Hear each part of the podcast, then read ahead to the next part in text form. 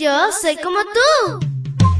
Pequeña para grandes cosas y grande para cosas menores. Te cuento que llegaste al lugar perfecto. La devoción matutina para menores.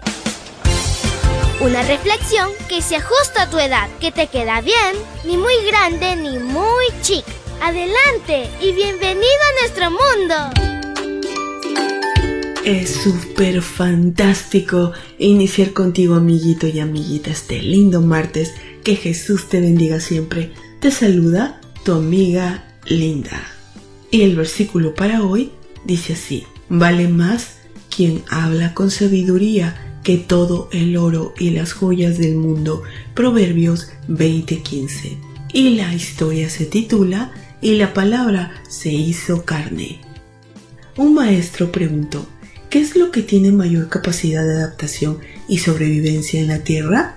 Entonces continuó, ¿una bacteria, un virus, una lombriz en los intestinos o una idea? La respuesta correcta fue una idea. Una vez que un mensaje ha sido transmitido adecuada y repetidamente a una mente joven, es casi imposible erradicarla. Jesús es el portavoz oficial de Dios Padre es la perfecta revelación de Dios. Durante su ministerio terrenal utilizó sabiamente el don del habla. Siempre dijo la verdad.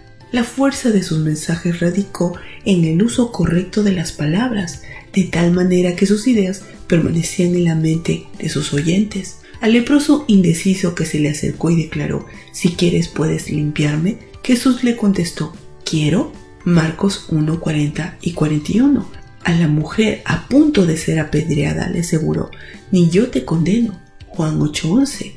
A la misma mujer criticada cuando le ofreció el perfume dijo, para que todos oyeran, déjala. Juan 12:7. A Jairo después que sus sirvientes le avisaron que su hija había muerto y era inoportuno molestar a Jesús, le dijo, no tengas miedo, cree solamente. Marcos 5, 35 y 36. Las palabras de Jesús transmitían vida. Juan 6, 63. Esto sigue ocurriendo ahora mediante la lectura de su palabra. El proverbista declara, la lengua amable es un árbol de vida. Jesús personificó esta verdad mejor que nadie. La declaración nos remonta a Génesis, antes de la entrada del pecado, el fruto del árbol de la vida si bien ya no tenemos acceso a Él, sí tenemos el privilegio de estudiar su palabra que nos sostiene mientras lleguemos literalmente a partir de tal fruto. En alusión al versículo de este día respecto al mayor valor de quien habla sabiamente en contraste con el oro y las joyas, podemos concluir que Jesús es su cumplimiento cabal, por lo cual Él es la perla de gran precio puedes estar seguro que cualquier cosa de la que te desprendas con tal de reconocerlo como tu Salvador no será en vano, más bien te concederá sabiduría hoy y acceso a su reino en ocasión de su regreso.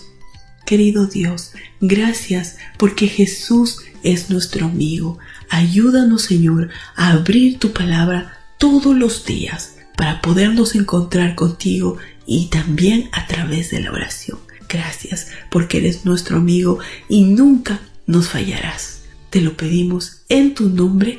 Amén y amén.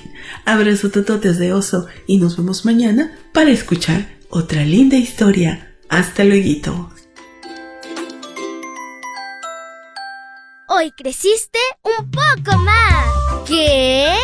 Porque crecer en Cristo es mejor. La matutina de menores llegó por el tiempo y dedicación de Canaan Seventh Day Adventist Shores and Dear Ministry.